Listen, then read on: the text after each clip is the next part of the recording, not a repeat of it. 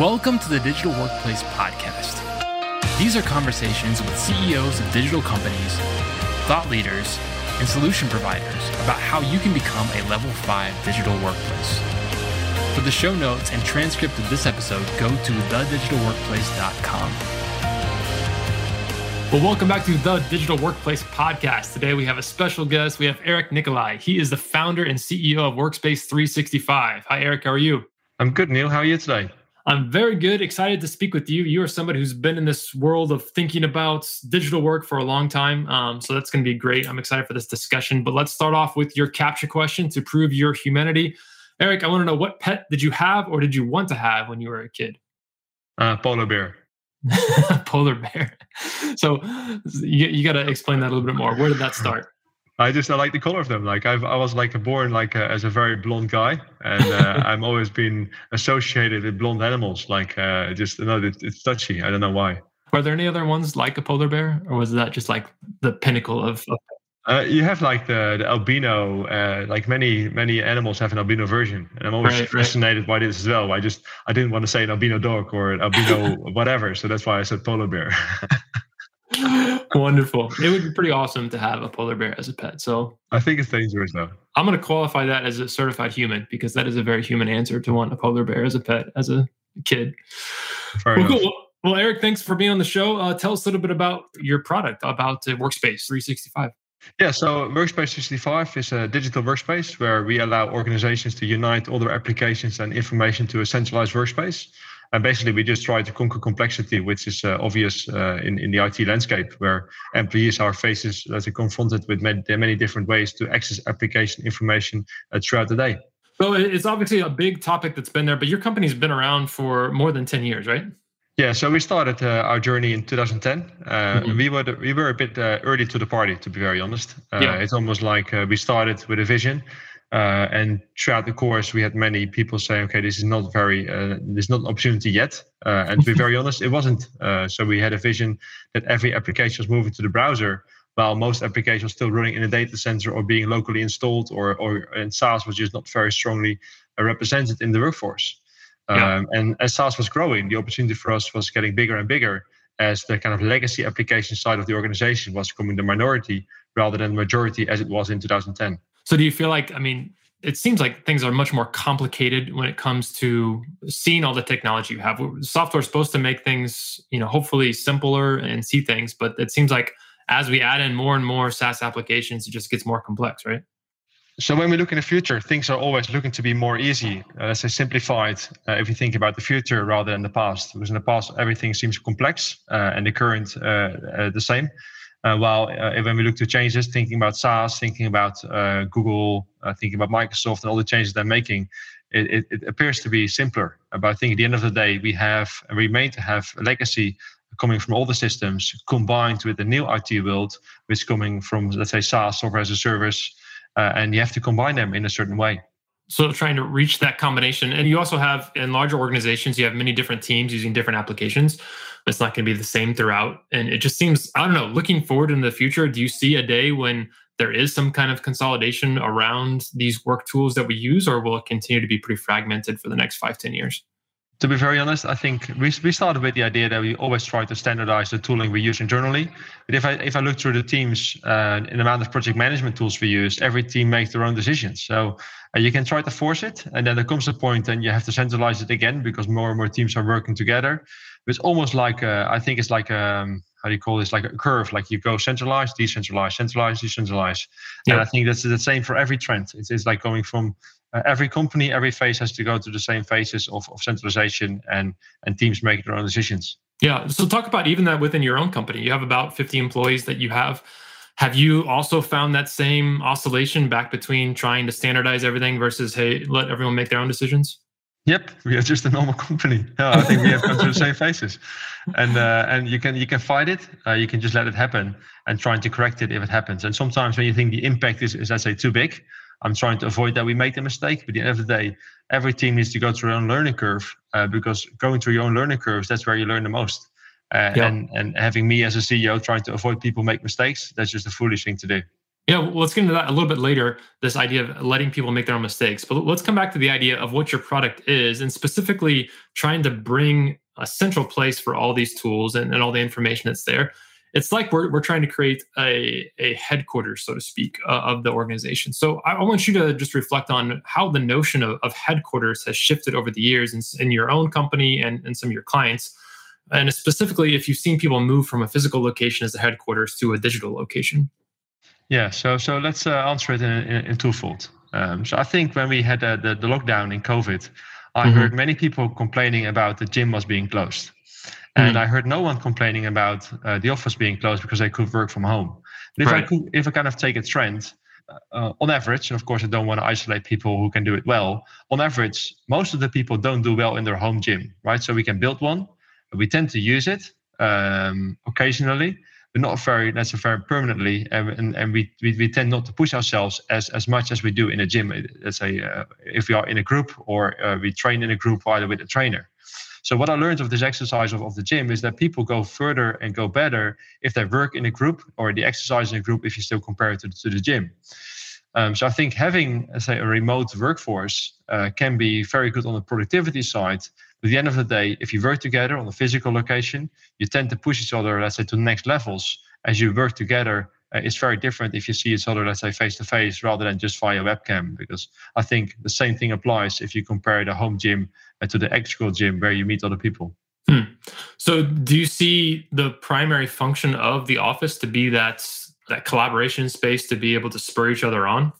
Yeah, definitely. I think for me, the reason why I'm going to the office is just for the energy. It's the same reason why I go to the gym. Like I can do a half an hour exercise here at home, but then I'm done. In, in, in the gym, I can do an hour and a half. And the same in the office. Like in the in the office, I can go for let's say eight to ten hours without without getting tired. But if I'm at home, if I've done six hours, I think I'm done for the day. Yeah. And I might be more productive, but it just takes away the fun and that's kind of the collaboration side of just uh, what work should be right work should be fun like we just it's just a waste of time. You do something you don't like. And uh, i just want to get energy from the other people around me. So how have you uh, managed that? Are you all uh, back full time everyone's in office all day or do you give some flexibility in that? Yeah the first lockdown uh, we we went uh, to full lockdown. And the second lockdown we tried to be more sensitive as we have a lot of young people and younger people tend to be very sensitive towards isolation if they just live by themselves Right. Um, so in the second lockdown, uh, we tried to be smart, like how, uh, what type of people can be in the office, uh, in what amount, how can we get uh, the distance uh, in, in, in place. Uh, so now we we try to take two days per team in the office. So you can have at least two days per in, in the office if you want to. It's not an obligation, but it's just something that's available. And we see that many teams try to, kind of use this two day rule.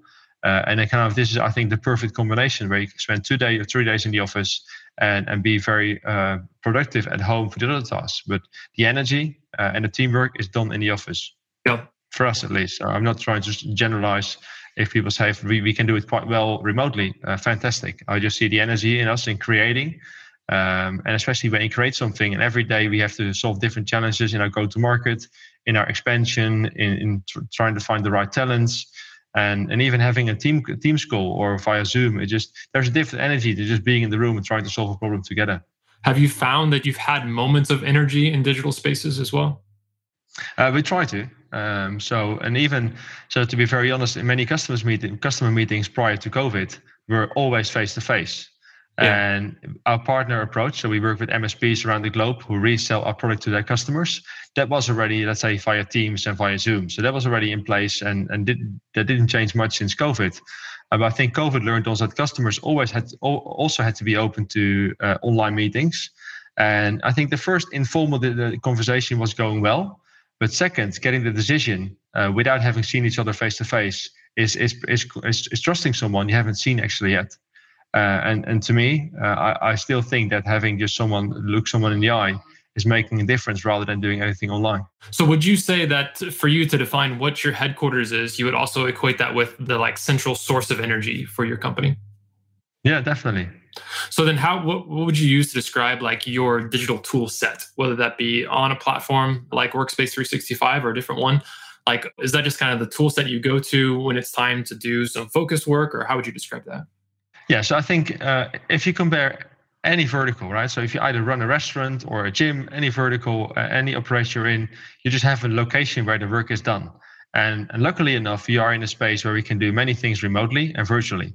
Uh, and then if I look at the things I use, let's say virtually on my on my laptop or on my phone, it's just access to information applications. And from a product perspective, as a company, we try to standardize and simplify this as much as we can. And I think the perfect example is that for some of our customers in some verticals, we even try to simplify interfaces where uh, we just try to kind of get rid of existing legacy application with very kind of complex system interfaces, and we just try to simplify that. We just help people to go to get to the complexity. Uh, but from a physical perspective, in, in getting things done, um, there is just a way for us working together, and that's that regardless of any tools, right? So you can use a project project management tool and just kind of tracking your projects. At the end of the day, a project remains uh, remains to be done when it comes to how people switch between kind of this solo work where it's like okay i got to be heads down today i know what i need to do i got my own focus thing versus collaborative work where i need to be interacting with a lot of different people to decide what's going to come next what the next big thing we're going to do what do you feel like is a good blend for that do you feel like these hybrid models where, where people can like come together for more collaborative work and work at home for solo work do you think that's a good model or are there other ones you're exploring if I take myself as an example, it does. Uh, but I think if I if I take myself as a benchmark uh, for, for, for my colleagues, uh, it does as well. So I think throughout the company, uh, we see many people they, they they they kind of live from the energy from their colleagues, and we have some functions uh, are more isolated where people can still be productive. Let's say five days a week. Uh, I think even in that case, um, it's worthwhile to get the energy because if if you work completely remotely, work very easily just becomes something you just do, right? So you don't enjoy. Just I, I do my job. Uh, if that's the way you want to live your life, that's fine, right? So no, no, I, am not going to blame anyone for just doing their job. But personally, for myself and all my colleagues, I, I, I like them to love their job and to love the, what they do and to get the energy for it and to be rewarded. And and for me, that that's only happening if you see each other sometimes that you, you just just um, you tap someone on the shoulder, you say, "Well done." It just feels different. And just send them a message, they say, "Well done." It feels different. Yeah, we we often talk about the fidelity of conversation. So if we're we're just texting, we're just being able to see those words go back and forth. If you add a voice call, now we get some tonality in, in what we're talking about and we add a video call. Now we can see a little bit more of the body language and how that interrupts and codes the message that we're trying to send. But there's a, a level of that face-to-face interaction when you're actually physically in the same spot that it's i think the word you said is energy that definitely it's very very difficult to replicate that in digital means. Ask anyone with a long distance relationship who let's say that their spouse was being was traveling or just away for for their job it's okay for a week or for two weeks and then it just uh, starts to kind of uh, yeah somewhere just getting difficult because you don't feel the energy from each other. And how much work you have to put in to create any energy that is there. Whereas if you just throw people into a room together some of that energy just naturally creates physically or chemically or however it happens. Yeah. And just a smile can be enough sometimes right? So you just walk to the corridor get a coffee and you just smile and say good morning which is just uh, sometimes enough uh, to fuel uh, that's the energy for the day Good point. Let's talk about what people are looking for out of a product like like what you have, especially compared to the early days when you're out there versus what they're looking for now. What is the central problem that you're trying to solve for people and how has that evolved over the last 10, 15 years? Yeah, good question. So I think from our perspective, um, our starting point for many customers still today is kind of centralizing all the applications because in any organization you have, let's say, virtual virtualized apps, uh, that's either using RDP, Citrix, or any technology. Uh, and so we centralize the application side of the business. Uh, but ultimately, uh, we see the next step is not about that so centralizing the application access. It's about how much information can be simplified for people to know what they have to do on that specific day. Um, so uh, the amount of training required for people to kind of become productive on their job is immense because let's say many companies use let's say 10 15 different tools uh, just to perform your job and if you focus on your primary task, that's fine, right? So, but everything secondary, like expenses or day of request or holiday request or anything else, which is just something you have to do occasionally, has to be as simple as possible. You can just focus on what you do best. Um, so we try to simplify this uh, with just being having a standardized interface for all those different sub processes, um, and allowing companies to just to focus on what they're really good at. Uh, and that that shift has been something we've seen through the years as this something the whole idea around the workspace was uh, 11 years ago was simplify business processes and we just found that companies were not ready to do it. Um, so that's why we took a huge pivot in first kind of creating this awesome application portal where we can aggregate all the applications being available in the organization before we start implementing step-by-step simplifications uh, for the for, for, for, for the employees in the organization. And that's why we choose the, the kind of the, the mission conquer complexity because every day, if you take a small step in in, in solving the complexity challenge, uh, we see we're just conquering complexity step by step a bit more. Yeah. So what I hear from you is that when a company is able to reduce the complexity that an employee experiences, when their work is more simple, or at least their, the information in front of them is more simple, that enables a deeper level of productivity. Would, would you say that you agree with that? Yeah, and it also makes it easier to onboard new colleagues, right? So yeah. uh, I think many CEOs will agree that, and if you ask them how long does it take for an employee to be productive uh, and up and running in, in your company, most people would say three to six months. If you if you compare it to a hairdresser, they will say one or two days. um, so and, and not want to compare our company to a hairdresser salon, which is a beautiful occupation, and uh, you can tell I need to go again. Uh, but I think the end of the day, sometimes we envy those type of let's say there's occupations where it's just much simpler to onboard new colleagues. Yeah. So what could we do to really simplify the onboarding for new colleagues? And of course, what happens naturally that becomes simpler for everyone.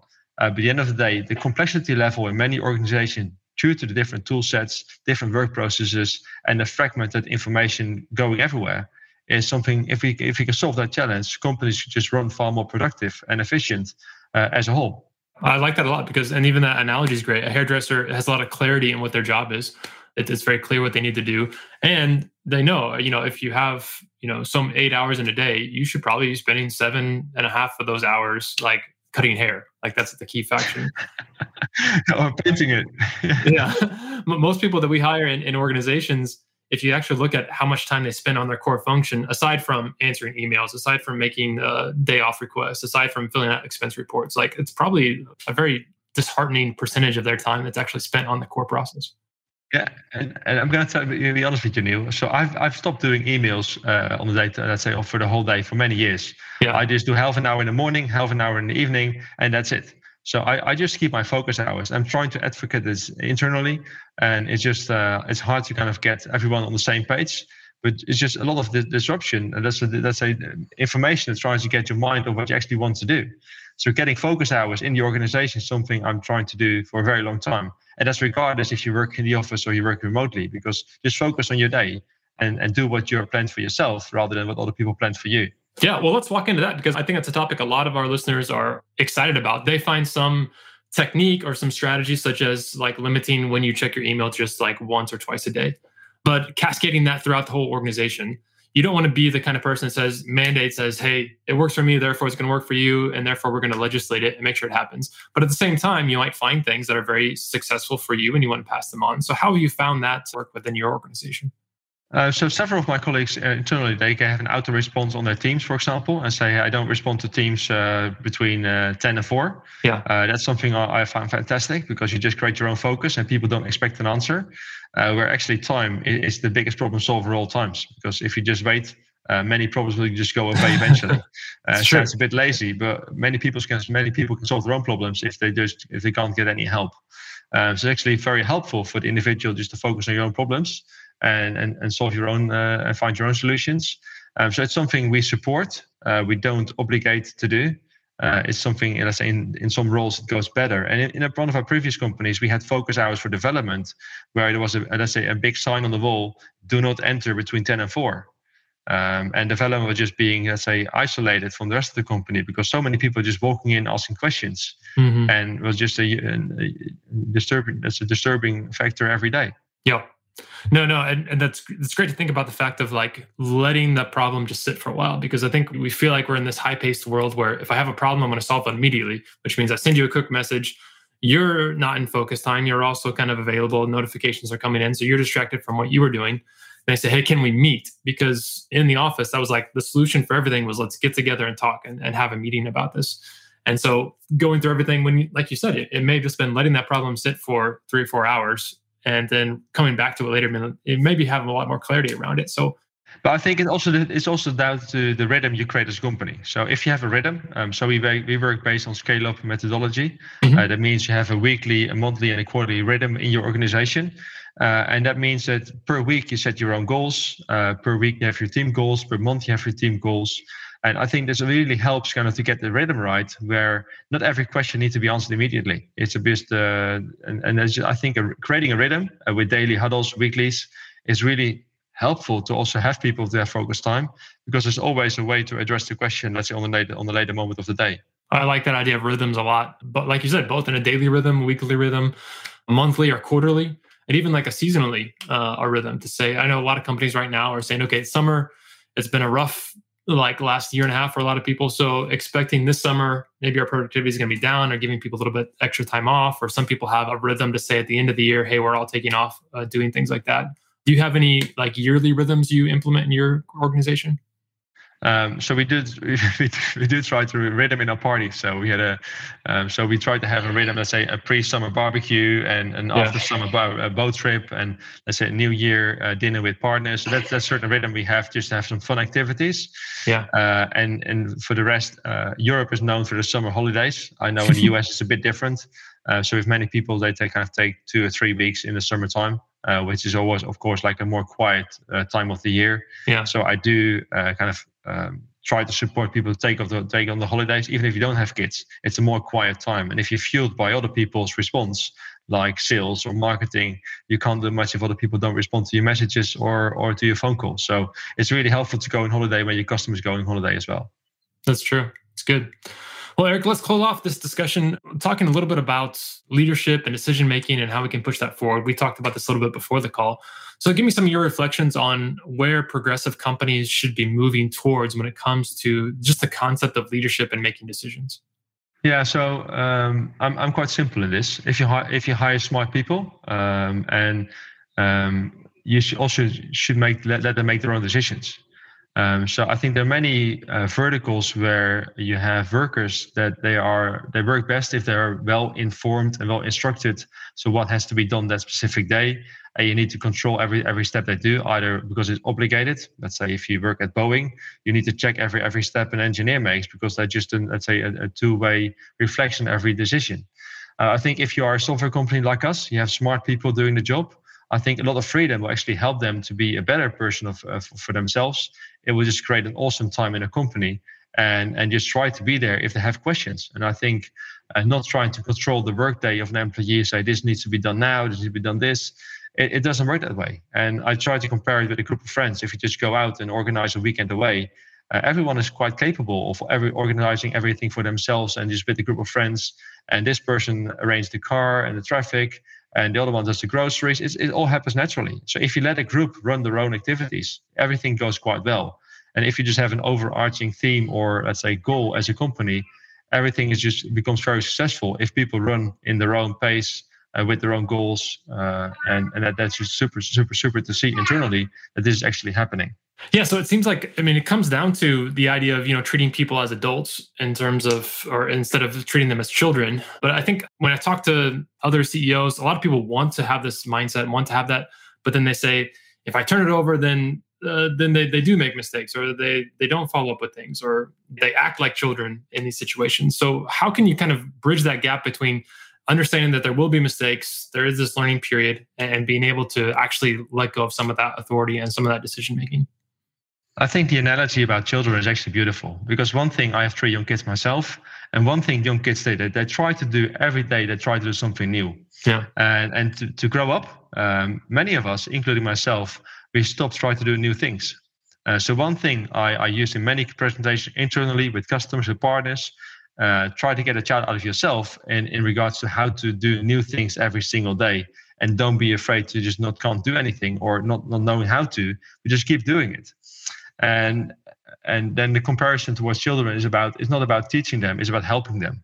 Mm. um, so if you just if you have a question help them. Like my children ask questions every single day. And there's just some sometimes a day you just get the energy. Sometimes you just, you, you feel depleted yourself after a long day and you have less energy to respond. I think that's the same for a company right? So if you work if you have co-workers the questions they have are just uh, questions to help them in the right direction. And regardless of your function like questions can be addressed to anyone I, when I look towards the future, thinking about children, like there's no way that I can give, uh, you know, I have two kids. There's no way I can give them all the answers they're going to need to be successful in the next 20, 30, 40 years. Like the world's just going to change too much. Things are going to be different.